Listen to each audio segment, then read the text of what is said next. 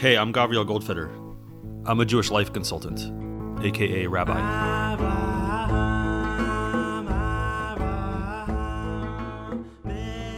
It seems that when we think about the Torah's message and messaging and values for how we use our money, that most people would think about tzedakah. That giving to others is the Torah's primary concern in terms of how we use our money, at least in terms of output. And that's certainly not false. It's obviously a very real and high priority. It infuses every single holiday having its own unique way of giving tzedakah. And in fact, the Gemara comments that stam mitzvah, that when the Torah refers to the word mitzvah without any kind of description of what that mitzvah is, that it actually is referring to tzedakah, to the act of giving. And yet, there is a strong messaging in the Torah about how we use our money in a holy way that we should make sure to buy plenty of wine and chicken. Not to give the wine and chicken away to others, but actually the wine and chicken to be purchased for our own consumption. This is part of the Torah's campaign that Shabbat and holidays be fabulous.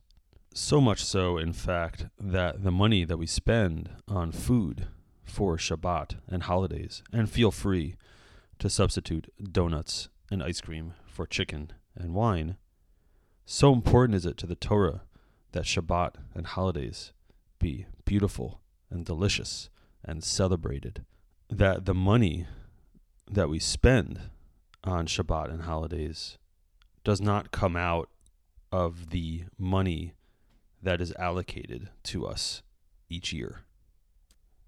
Here's the Gemara in Beitza discussing this issue. It comes from, from one Rav Tachlifa.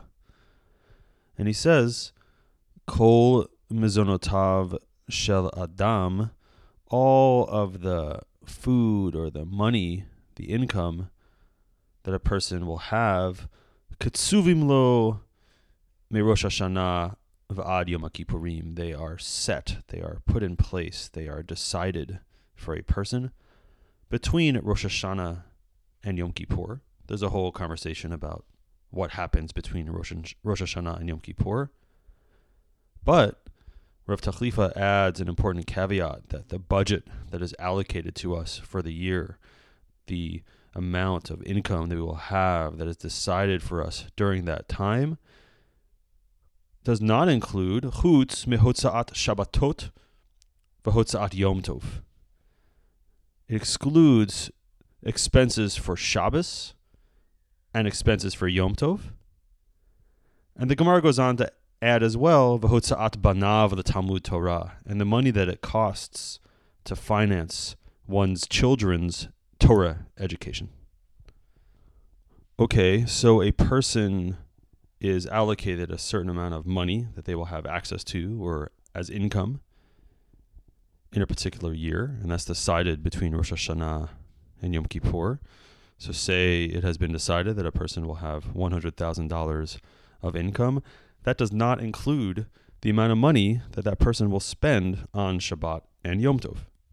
So, if that person decides to spend $200 every week on Shabbat, plus another $200 for every Yom Tov, and that amounts to something like $14,000.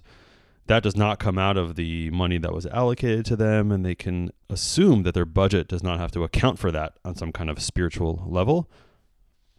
And therefore, Rav Tachlifa's message is don't worry about it. Go ahead. Spend money on Shabbat and holidays. Enjoy. Buy delights.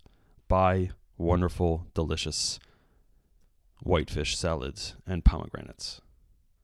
Of course, it's a little tricky because we don't know how much money we've been granted at the beginning of the year.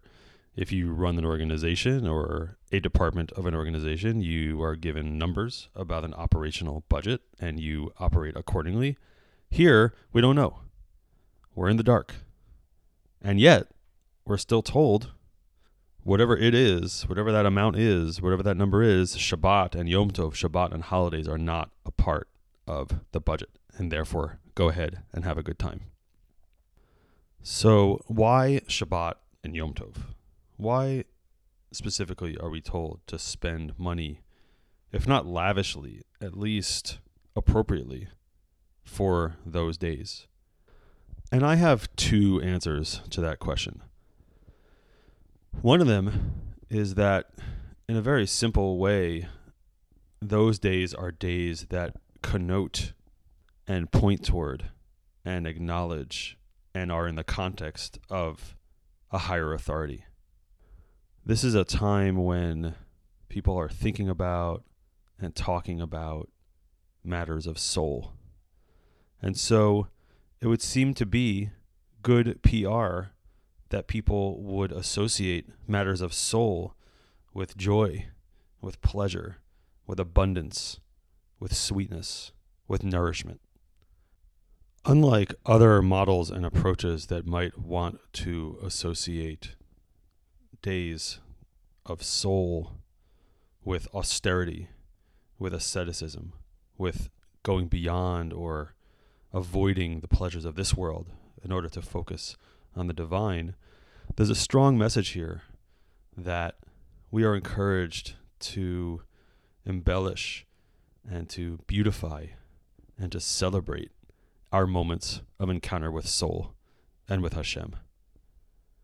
And yes, that will include Divrei Torah and speaking about holy things, and that will include song, and that will include ritual, and it's also going to include cholent and corned beef, and maybe sushi. Our celebrations are full self experiences of the divine because the Jewish understanding of the divine is not simply something that is beyond this world, but rather something that infuses and includes the experiences of this world. And our approach to divinity and to matters of soul wants us to find soul in the physical acts of eating and drinking and pleasure and sleeping and lounging and enjoyment. So, in a sense, God encouraging us to spend money on Shabbat and Yom Tov on these holidays represents PR on behalf of God to say, I want you to do this because I want people to understand the Jewish approach to aspiration and to holiness as one that includes our physical experiences as well. And it's so important to me, says God, that I'm not going to take it out of your budget. That's going to be on me. In the words of Tosafot, alluding to another passage in the Talmud, Levu alai. Borrow, use my credit card, says God. Borrow, I will be the guarantor of your loan to pay for these things because I want that. For me, says God, I want that. I want people to make that association. The second reason I have for why this would be important is that those days, Shabbat and Yom Tov, in addition to being days of rest, are days of growth. They're days of deepening, days of becoming more habituated to the additional and higher levels of soul that move into our lives and become adjacent to us and near to us on those special days. And that's hard to do. It's hard to incorporate additional levels of soul and additional levels of consciousness into oneself. There are natural resistances, as it were. And there's a way to make that more pleasant and more appealing, which is to, again, embellish this experience and to create joy and pleasure in the body, in the experience. I'm relaxing. I'm having fun. It's sweet. It's bringing out the best in me. It's calling me to a higher level of myself. And from there, I am more amenable and more interested and more open uh, to absorbing and to to existing with those additional levels of soul that are available to me on those days. So these are priorities, I believe, in the Jewish approach to life, and therefore we are encouraged to use our resources towards these priorities. we're encouraged to use our money, to spend our money, if not, certainly not recklessly. In fact, Rabbi Akiva points out that this does not mean that a person should make themselves dependent on the community in order to have these pleasures. He wants us to operate within our approximate lifestyle capacity, but within that, to use our money towards this priority, towards this kind of pleasure and this kind of experience, physical experience, as it were. Moving on to that second clause in the Talmud, which said that this is not just about Shabbat and Yom Tov, but also about the Torah education of our children, that we are told that that again is such a high priority that it doesn't come out of our normal budget. Frankly, I'm not sure if sending your kids to an expensive Jewish pluralistic prep school qualifies as such. I hope it does.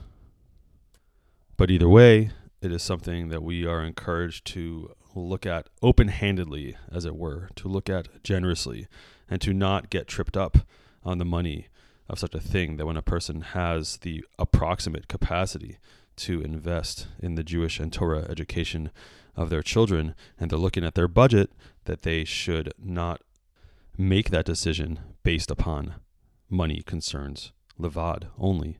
Rather, they should look at the priority of empowering their children and of building their children up and of giving their children the incredible gift of a Jewish education without concern or without unnecessary concern for finances.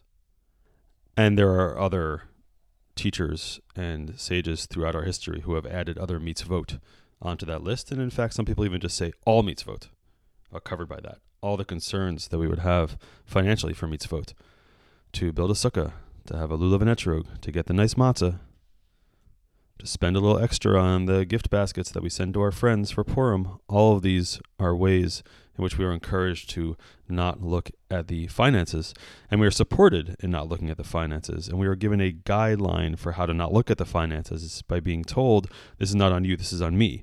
So when you spend that money, it is uh, even if you end up at the end of the year without you know x number of dollars in the bank because you spent money on these things you should know that the money you spent on those things does not affect the bottom line of what you're left with at the end of the year so the gemara does add an interesting addendum. It says pochtinlo. If you spent less than the allotted amount uh, less than the amount that you should have spent on those things they take away that money at the end of the year. That money is something that will somehow come out of your bank account anyway. It's like your department was given a budget of a certain amount to spend on snacks for the meetings. And if you didn't spend that money, you don't get to spend it on books for the library. That money is taken out. It's put back into general operating. And says the Gemara of Hosif Mosifin loan. If you spent more, they're going to add more money into your budget, add more money into your account in that way. I find this to be a beautiful message and an important one. Myself, and I'm sure other people as well, I feel like this is kind of a concern among the Jewish people to have some kind of ambivalence or even guilt about spending money on ourselves. And additionally, to not think of spending money on holidays and as celebrations of soul as being an important priority. This feels like an important message to us to encourage us to feel good about that and to approach that with again with an open and generous hand to think about these things as being worthwhile. And of course, it's not meant to come and detract from our giving in tzedakah. That's a separate category.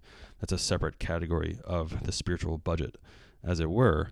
In addition to that, we are encouraged to make these days into beautiful days in whatever ways that we can in order to celebrate, in order to ascend, in order to rise up and create something beautiful and create moments in this world that point towards something amazing, point towards something beautiful, similar to the way that the Mishkan, the traveling temple that the Israelites had in the wilderness, was made of gold. Was almost entirely made of gold. It was gorgeous. It was beautiful. It was shocking. It was meant to say that in places of divinity, in places of holiness, we don't want to be thrifty. We don't want it to be austere. We want it to be gorgeous so that it points towards something amazing beyond itself. So as you hear this, I hope that you're thinking for next Shabbos, maybe buying those Entenmann's cookies that you've been eyeing up, maybe checking out that new flavor of uh, coconut ice cream that you've been wondering about, maybe those uh, lamb chops that you've been uh, planning to get but haven't made the commitment on yet. Maybe that nice salmon that's uh, looking so good in the grocery store. Bezrat Hashem will find ways to make our Shabbases and Yom Tovs beautiful. Bezrat Hashem will find ways to provide our children and our community's children with a Jewish education that will truly, again, point towards divinity and towards soul and towards meaning in the world. And we will see it as important and even necessary to use the resources that we are so generously given in order to be able to build those things in the world. Thank you.